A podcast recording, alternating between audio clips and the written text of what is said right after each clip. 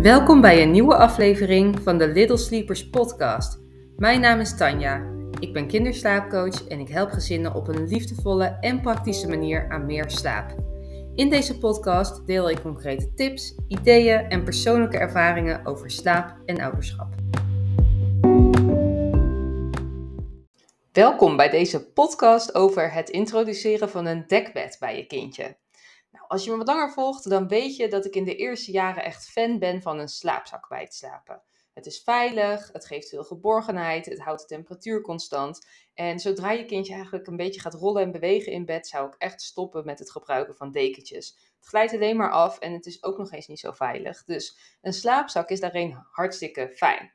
Maar als je kindje wat ouder wordt, dan komt er een leeftijd waarop kinderen meestal uit de slaapzak groeien en soms behoefte krijgen aan een dekbed of zien broertjes en zusjes dat hebben. En het kan dan een mooi moment zijn om over te gaan. En eigenlijk adviseer ik dat zelf zo'n beetje rond de 2, 2,5 jaar. Verschilt per kindje, er zullen altijd kinderen zijn die daar eerder aan toe zijn en het is geen harde richtlijn natuurlijk. Uh, en vaak zie je wel dat er ook sommige kinderen het spannend vinden of erg gehecht zijn aan de slaapzak. En ja, als je het dan wat kan uitstellen, is het mooi. Maar eigenlijk rondom de leeftijd van 2 tot 2,5 jaar adviseer ik over te gaan naar een peuterdekbed bijvoorbeeld. Of een groot dekbed als je kindje al in een groot bed slaapt. Ik wil je een aantal handige tips geven om de overgang eigenlijk zo makkelijk mogelijk te maken. En dit is iets waarbij sommige mensen zullen denken: oh, nou, uh, boeien, slaapzak uit, dekbed eroverheen, klaar, niet zeuren, wat maken we alles groot. Maar toch denk ik dat als je het een beetje bewust kan aanvliegen, dat het gewoon heel makkelijk en relaxed en ontspannen is om daar met je kindje al over te praten, over na te denken en eigenlijk die overgang super smooth te maken. Dus Eigenlijk is mijn eerste tip om erover te praten. Ik zei het al, erover praten is voor een kind vaak echt iets waardoor ze zich gerust en ontspannen voelen. En ook al denk je dat je kindje wellicht nog niet alles begrijpt op de leeftijd van twee jaar, je kan echt meer zeggen dan je denkt. Het is ook daarin de keuze van je woorden, de energie die je uitstraalt. En als jij het leuk maakt, is het voor je kindje minder spannend. Dus vertel, waarom krijgt je kindje een dekbed? Waarom ga je wisselen? Wat ga je doen met de slaapzak? Leg uit van hé, hey, je krijgt nu een groot bed. Of je krijgt nu in ieder geval een peuterbed met een peuterdekbed. Oh, dat is lekker warm. Kom eens voelen. Kom eens kijken. En dan maak je het hartstikke leuk. Als een kind gespannen is in de slaapkamer, geef ik ook altijd als een tip om eigenlijk in en rondom het bedje te spelen. Of het liefste eigenlijk rondom het bed. Dus als jij bijvoorbeeld de was aan het opvouwen bent boven, of je bent ergens een beetje aan het rommelen of aan het werk, laat je kindje gewoon eens even een beetje rondom die slaapkamer, rondom het bed spelen. Dat helpt om zich daar op die plek ontspannen en relaxed te voelen. Goed, als je dus gaat wisselen, kan het leuk zijn om je kindje te betrekken in eigenlijk alles wat daarmee te maken heeft. Dus simpelweg het wegdoen van de slaapzak in de kast, hè, of stop hem samen in de wasmachine. Uh, het bed opnieuw opmaken, het uitzoeken van een dekbedovertrek. En dat is allemaal hartstikke leuk. Kinderen vinden zoveel dingen die wij afgrijzelijk vinden in het huishouden, vinden ze leuk. Van het inruimen tot de vaatwasser, het helpen tafeldekken. Mijn peuter van anderhalf, nou, kleuterpeuter, Dreumes is het officieel denk ik, die doet echt al zoveel. En niet omdat ik haar nou stimuleer om hier het huishouden te doen, maar omdat ze het oprecht ontzettend leuk vindt om mij te helpen. En kinderen leren door jou na te doen. Hè. Ze imiteren, zeker op jonge leeftijd, zeker zo'n beetje die 2, 2,5 leeftijd nog. En hoe meer je ze in, in eigenlijk de dagelijkse dingetjes betrekt, hoe makkelijker al dat soort dagelijkse dingetjes ook worden. Dus ga samen dat dekbedovertrek uitzoeken. Stop het samen in de was. Ga het samen eruit halen. Het bed opmaken. Speel even kiekeboe onder die deken. Laat het hartstikke leuk zijn.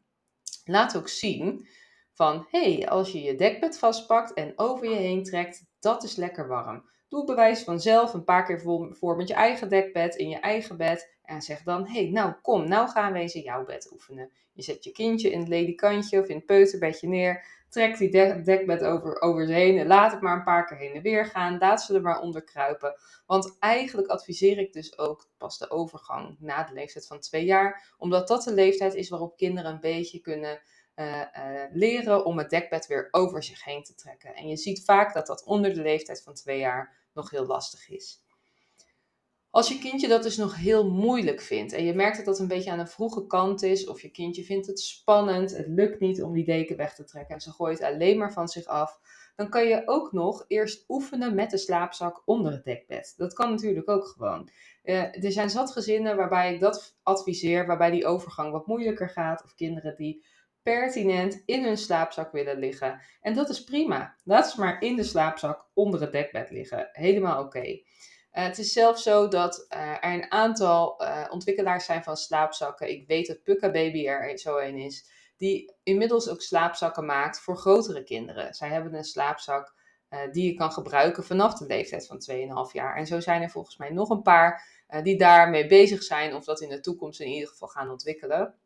En dat is natuurlijk best ja, mooi, omdat je nu vaak ziet dat ja, je moet eigenlijk, je wil eigenlijk je kindje nog in een ledikantje houden tot de leeftijd van drie jaar. Zou mijn advies in ieder geval altijd zijn.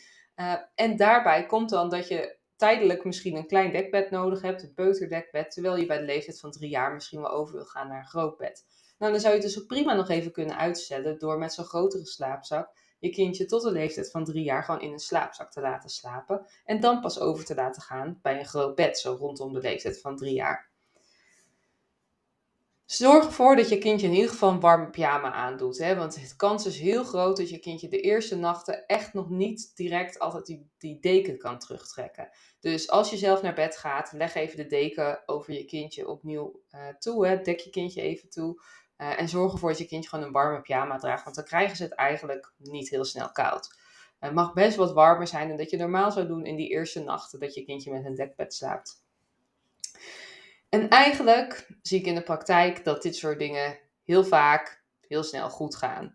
Uh, de overgang naar een groot bed is vaak spannender dan de overgang van een slaapzak naar een dekbed. En je kan altijd in de weken voorafgaand aan die overgang, alvast met een dekentje of een dun lakentje, een beetje oefenen. Hè? Dat als je kindje dat leuk vindt en je kan het bedje in, in het ledekantje bijvoorbeeld zo opmaken. Ja, zorg er dan voor dat je daar lekker een beetje mee oefent. Oefening baart kunst, dus hoe meer, hoe beter. Mocht er nou onrust ontstaan, uh, bijvoorbeeld bij een groter bed, je kindje blijft uit bed komen of je hebt het idee dat je kindje het koud heeft en er is onrust s'nachts en je komt er maar niet uit waar het aan kan liggen, weet dan dat ik ook één op één coaching doe voor deze leeftijdscategorie. Er zijn al heel wat kinderen van 2, 3 en 4 jaar uh, uh, die ik heb kunnen helpen. sterker nog, het is vaak een heel proces, een, niet altijd een makkelijk proces, maar het lukt vrijwel altijd op die leeftijd. En het is uh, heel anders weer dan het slaapcoachen van een baby of een dreumes, waarbij ritme een rol speelt en voeding een grote rol speelt. En op latere leeftijd het veel meer over gedrag en voorspelbaarheid en routines gaat. Wat ik super leuk vind um, en wat ook af en toe uitdagend kan zijn, maar waarin het dus ook juist heel fijn is om die begeleiding van een slaapcoach te krijgen. Hoef je het allemaal niet alleen te doen, dan weet je wat je kan verwachten, weet je waar het goed is om misschien wat meer door te zetten of waar het goed is om juist wat meer een liefdevollere aanpak te kiezen. En dat maakt dat je uiteindelijk gewoon snel en goed tot een duurzaam resultaat komt. Tot iets wat blijft en waarbij je weet van hé, hey, de komende maanden, jaren kan ik dit, dit en dit doen om ervoor te zorgen dat mijn situatie blijft zoals het blijft. Dus als je daar behoefte aan hebt, stuur me gerust een berichtje. Mag altijd. Ik vind het super leuk om uh, gezinnen te mogen helpen.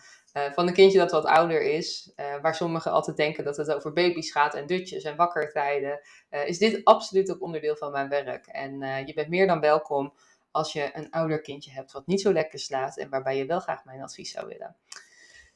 Hopelijk hebben jullie wat aan deze podcast gehad. Als je kindje binnenkort overgaat uh, naar een dekbed, zeker misschien in de herfst of in de winter, dan uh, kan het enorm helpen om er gewoon even over na te denken. En helpt het je om in ieder geval hierover in verbinding te staan met je kindje. Dus erover te praten, je kindje te betrekken, te oefenen. Um, en dat maakt gewoon die overgang heel erg makkelijk, los van alle praktische dingen die daar natuurlijk bij kunnen komen kijken. Dus dankjewel voor het luisteren en heel graag tot de volgende.